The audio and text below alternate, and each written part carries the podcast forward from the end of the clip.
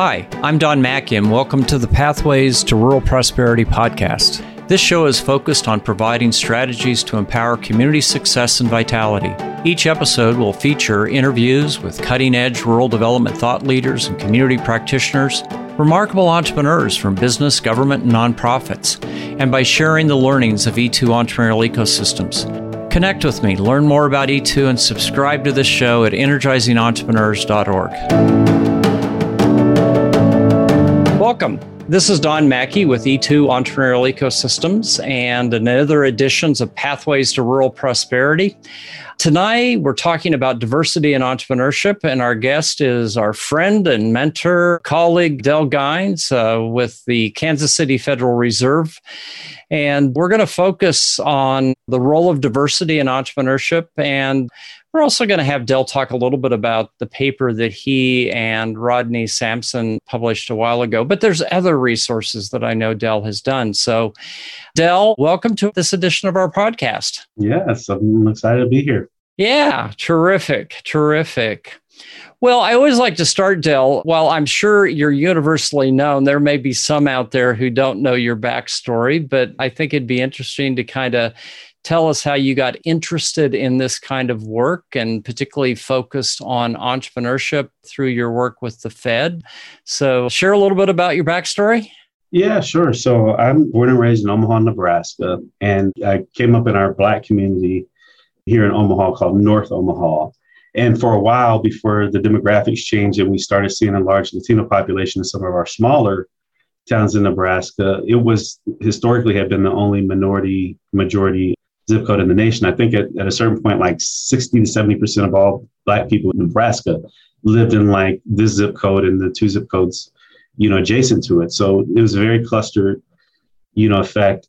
And so, you know, I came up in that and also had the designation of being the poorest, if not one of the poorest, if not the poorest zip codes in the area. So when I, I came up, you know, you don't think of that stuff as a kid, you know, you're just living, working and playing, you know, as a kid. But you know, when I got older, I started doing you know community work pretty early on, like my senior year of high school.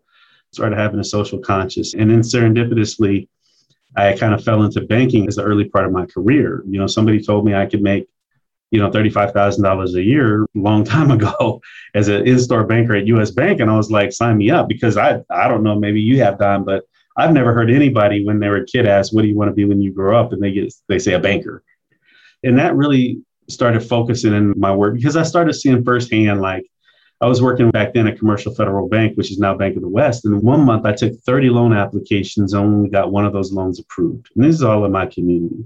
And so I went from in-store banker to personal banker to small business banker. And I ended my banking career at Wells Fargo Bank as a business banker. And all of it was in, you know, my community, the black community here in Omaha.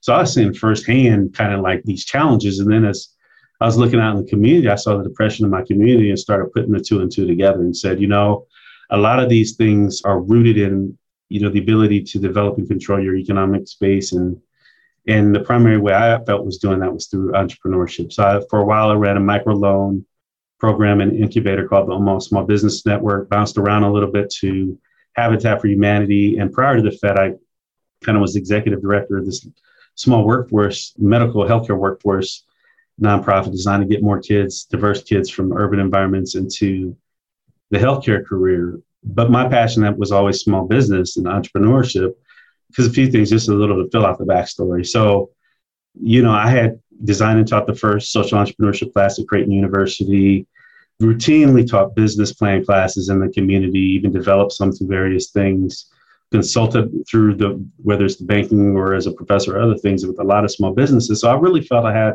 my finger of the pulse on what we call your traditional businesses. You know, usually micro, 10 employees or less, really good at that. Not really the tech or high growth stuff. That was really unknown to me and a lot of the peers that were in the space at the time. And so when the opportunity to come to join the Federal Reserve Bank came, I jumped on it because it was a very unique opportunity from the standpoint of they were looking for a community development advisor who, you know, had a wide variety of community development background. You know, obviously I had that but they wanted that person to focus on small business. And so the small business focus was new for us. We hadn't had any focus. And in fact, my boss had just created a, a new way for our team to approach community development. And it was a technical specialty which we have for the entire region. And so for those listening, that's the Federal Reserve Bank of Kansas City. So we cover Nebraska, Nebraska, Kansas, Oklahoma, Colorado, Wyoming, part of New Mexico, and part of Missouri.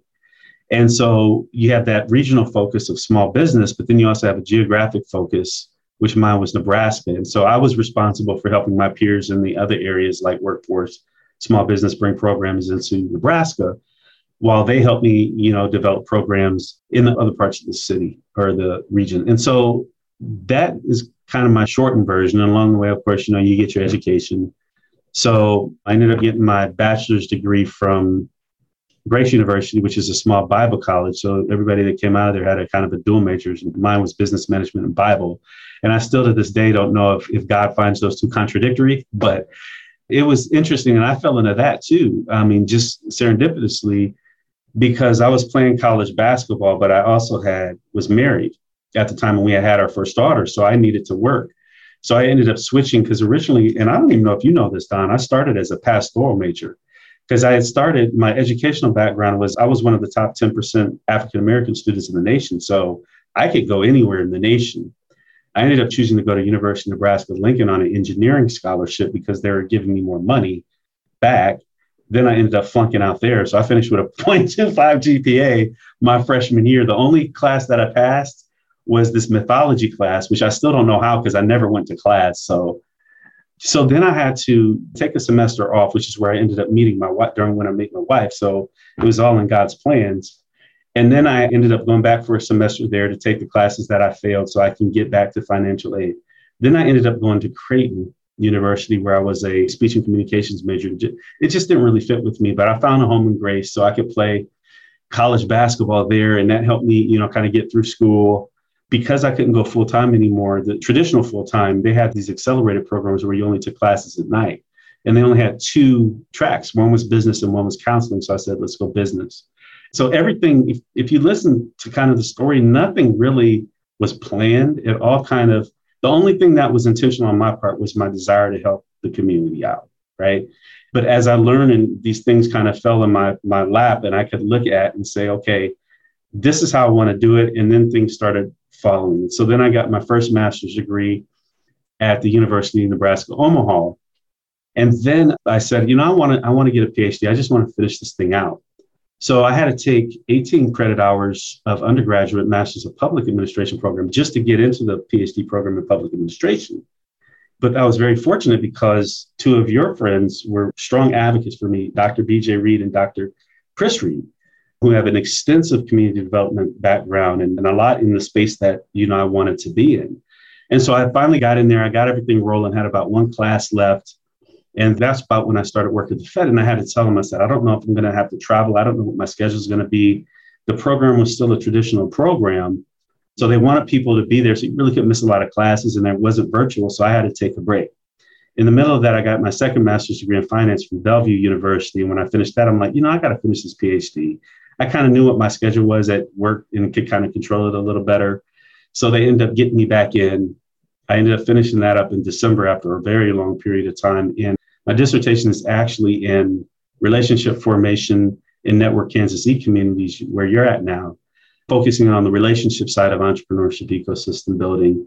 And during that same period, I just was putting out a lot of content, you know, in the economic development space, specifically entrepreneurship, because when I started at the Fed, my boss, again, remember I said it was new, she first designed, and she said, Del, you tell me what you want to do. Just make an argument for what you want to do. And I said, Tammy, if we look at the intersection between entrepreneurship and economic development, we would be thought leaders five years, in five years. And then five years later from that moment, which was 2011, me, you, Penny, Edward Lowe Foundation, Marie Meyers, US SourceLink, Steve Radley, Network Kansas, we hosted the first national ecosystem building conference called Growing Entrepreneurial Communities. So it all, everything ended up working out. Like it started, everything was felt fall into place for me to kind of do what I need to do. And early on, like the first five years, it was really rural was the early, they were the early adopters of this work. And so I would go out to rural communities like small rural communities, 500 people, Rotary clubs, small economic development boards, you know, just traveling. I, sometimes I'd be the only diverse person in a five county radius, you know, But people would hear me talk about it because I published the Grow Your Own guide, which was my first ecosystem building primer, about 13 pages. And then people would hear because the rural communities, like in a lot of them were smaller rural communities, there was no noise for them. They were looking dead on at economic, you know, distress and ultimate failure if they didn't do something different. So when I came along, a lot of thanks to your work with the book that you wrote and others in, in starting to create a framework for this along with the other stuff that I was researching and looking at and thinking about it in my community, I was able to put this stuff together and go out and offer them value and kind of point them in a different direction from kind of that traditional economic development, which is really failing them. And so that just kind of snowballed upon itself. And now I'm speaking all over the nation. I think just, I think the last time I looked at spoken in like 26 states, 40 to 50 cities, national, international conferences, all of that on this ecosystem building work that we've been working on for so long. And then something happened. I think it was, I want to say 2017. I was actually speaking at the US SourceLink conference. Actually, I, I was the first person, and I'm not sure, I'm pretty sure I'm not the first person to ever use it. I'm the first person I ever heard use it, though. I started talking about inclusivity and ecosystem building with the focus on prioritizing inclusive networks at the SourceLink conference. And what happened during that week, if your listeners remember, Freddie Gray had got killed in Baltimore and the riots were occurring.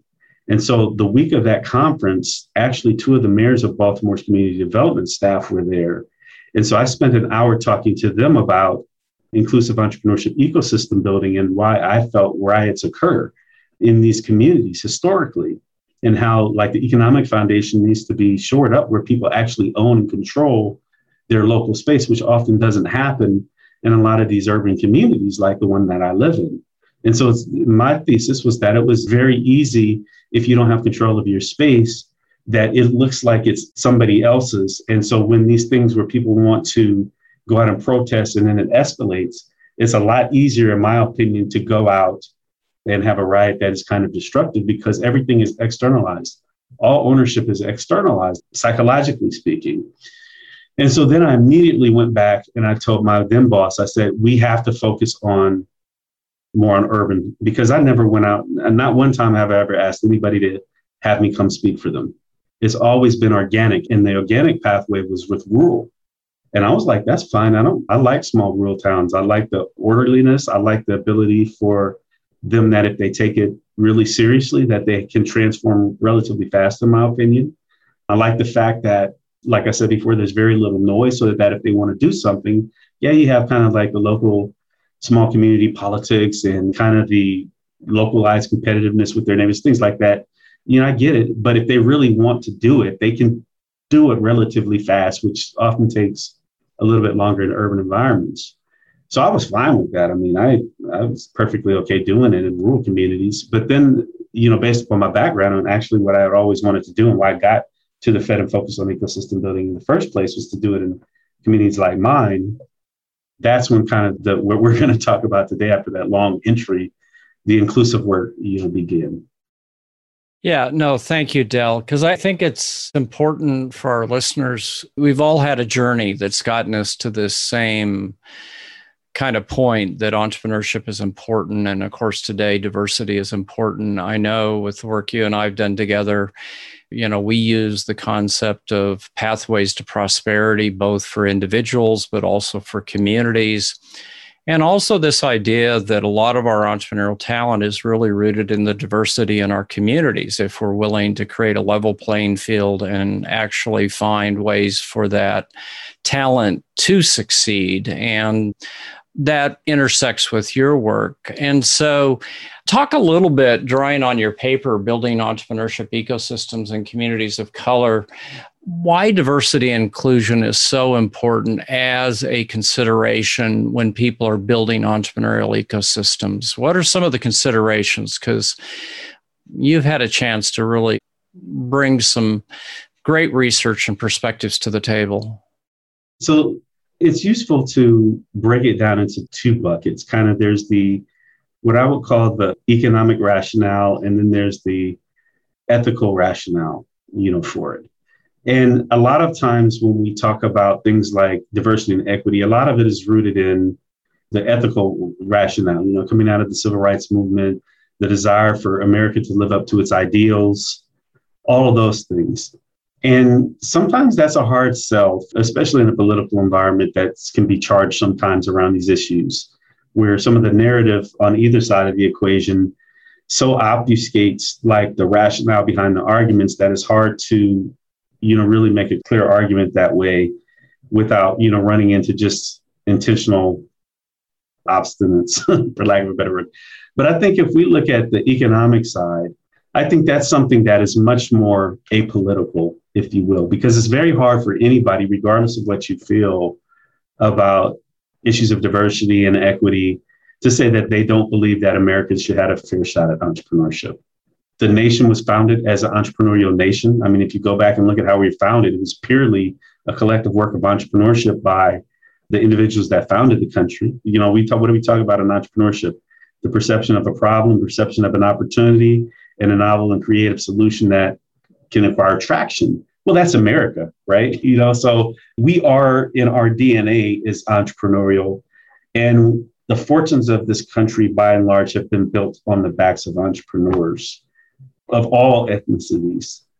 And so when we fast forward that to this concept of economic rationale. And by the way, while we're going to talk about entrepreneurship in ecosystems and communities of color, when you look at a lot of my work that I've written, like the long article I wrote for Main Street and others, you usually hear me frame it from a demographic and a geographic inclusion. And that a lot of it extends from my work in rural communities because I could walk into a community and talk to them and see firsthand the fact that they've been left out of this economic growth that we call in America almost equally as a lot of our urban communities and diverse entrepreneurs have. So I try to really approach it from a dual lens and say when I talk about inclusion and inclusive ecosystems, I'm not just talking about race and ethnicity, although it's something I care about a lot. I'm also talking about these small rural communities who have really been left to die on the vine by current economic development policy and the lack of support, often at the statewide and the local municipal level, for what they have and valuing what they have. And I just want the audience to understand that. So now when we talk specific about the diversity and inclusion side, kind of the economic argument that I make, and I think people tend to understand is I say, okay, if I have a Latina female entrepreneur and I have a white male entrepreneur and she has double the talent, but yet gets half the resources than the white male entrepreneur, they will probably produce the same output but the community as a whole has a loss, is at a loss. Because if she has more late natural entrepreneurial talent, and the reason that she's not getting access to resources is because of her gender and her ethnicity, then you actually create a less productive economic environment because she should be producing double what the other individual has. But because he gets priority access to resources, then he's going to produce an inferior amount of entrepreneurial output than the Latina entrepreneur. And there, there's research on that. Like one of my favorite books is Gary Becker's. The name of the book escapes me, but it was from 1957. And he eventually went and won the Nobel Prize in economics. But what he showed was that in the labor market, there was what was called a taste for discrimination. And in it, what he showed was that at the time, whites were willing to either pay less to hire black talent that was equal or superior to white talent, or pay more to the white talent for the same productivity versus hiring a black talent. So basically, race was the the factor that was allowing them to place a premium or to reducing the amount of wages they were going to pay to the pay at a premium the white employee, but reduce the wages of the black employee, which had consequences because now the employer is paying more money for the same output of work. And the same thing is happening in our entrepreneurial spaces when they're non-diverse because now we're saying, okay, let's use Black women as an example because I wrote a report on Black women startups. So Black women started a million businesses. And when you compare for population growth from 2002 to 2012, it far exceeds any other race or ethnic group, male or female. And I would almost, I, know, although I haven't looked at it, so this is just speculation on my part, I would almost venture to guess it was the fastest growth of any group in the history of the United States. But yet, these businesses are overwhelmingly small. They're clustered in like three to four industry clusters. And their average net sales is half of that of the next peer competitor, which I think is Native American women. And so I look at that and I say, okay, what's happening within the ecosystem that we're not seeing a diversification of entrepreneurship type? We're not seeing a scalability of firms in their growth. And what are the consequences to local economies because of that? Because clearly there's a lot of energy there. There's a lot of desire to start, but there's something going on in the ecosystem that doesn't allow them to be productive to the same degree as other groups. That has an economic consequence. Then the last point that I make on this is that when I first started talking about this, and I started talking about it from a variety of dimensions, is when I keynoted the Economic Gardening Conference a couple, had to be six or seven years ago. And in and I talked about a couple things in particular. First, I talked about the shifting demographics with our Latino population in the United States. And what I said is, I said, okay, because I like to break it down for people to look at it rationally. And I said, if the Latino population is increasing by, I think it was almost 17 to 20% over the next 20 to 30 years, and the white population as a percentage of the population in the United States is declining, but the white entrepreneurs and white business owners generate three times the revenue and three times the employees than the group that's going to be replacing them as a percentage of population. What do you think happens to the United States economy? Right? There's a just a clear logical potential for economic depression or decline, or what I would almost argue is worse. And again, these are my opinions is we cede more power to corporations to offset that loss. And we see what's happening with the wealth gap between not just people of color, but all people in the United States between the haves and the have nots. It would only be exacerbated by empowering corporations more to solve for the challenges of not having the entrepreneurial productivity of our Latina population. I also talked about our aged population, our aging population and the loss of economic value because we don't look at them as potential entrepreneurs. The work of Elizabeth Isele from Senior Entrepreneur Works, you know, we've done things together to point that out. Like with the silver tsunami, as they call it, one of the data points that I heard was that 80% of all boomers want to retire within the next five years, and only 20% have an exit strategy. This is particularly challenging in rural communities because they have an advanced aging population relative to urban. So that wealth transition, what happens? Oftentimes, either the business just goes out of business totally because they can't, you know, get rid of it and or get somebody to take it over, or in the case of rural, that money, that value is extracted from the rural community, which further exacerbates their development problems. So these are why these things are important. We're not just Pollyannish about this and saying, oh, entrepreneurship is this fun thing. You know, it's great. We need people to start businesses and make money and make these next products that we can enjoy. It's rooted in the values of the United States. It empowers communities to be able to have control of their own environment. And over the long run, it builds a more stable and productive and competitive global economy. Well, and I think one of the things to your point is if you happen to be a person who likes to fish, you're going to be a lot more successful if you're fishing a lake that has a lot of fish. And, you know, there's been this discussion that entrepreneurship's declining in the United States, but I've always made the point that we have a lot of raw talent. We're not providing equalized ecosystem opportunity to optimize the talent we have. And I think that's what many of the points you're making speaks to that if we would really create the right kind of ecosystems and embrace the talent we do have, realizing that kind of classic 40 year old white male demographic is stable and declining, there's a lot of juice out there, but we've got to put our systems, we've got to realign them to the talent that is also out there.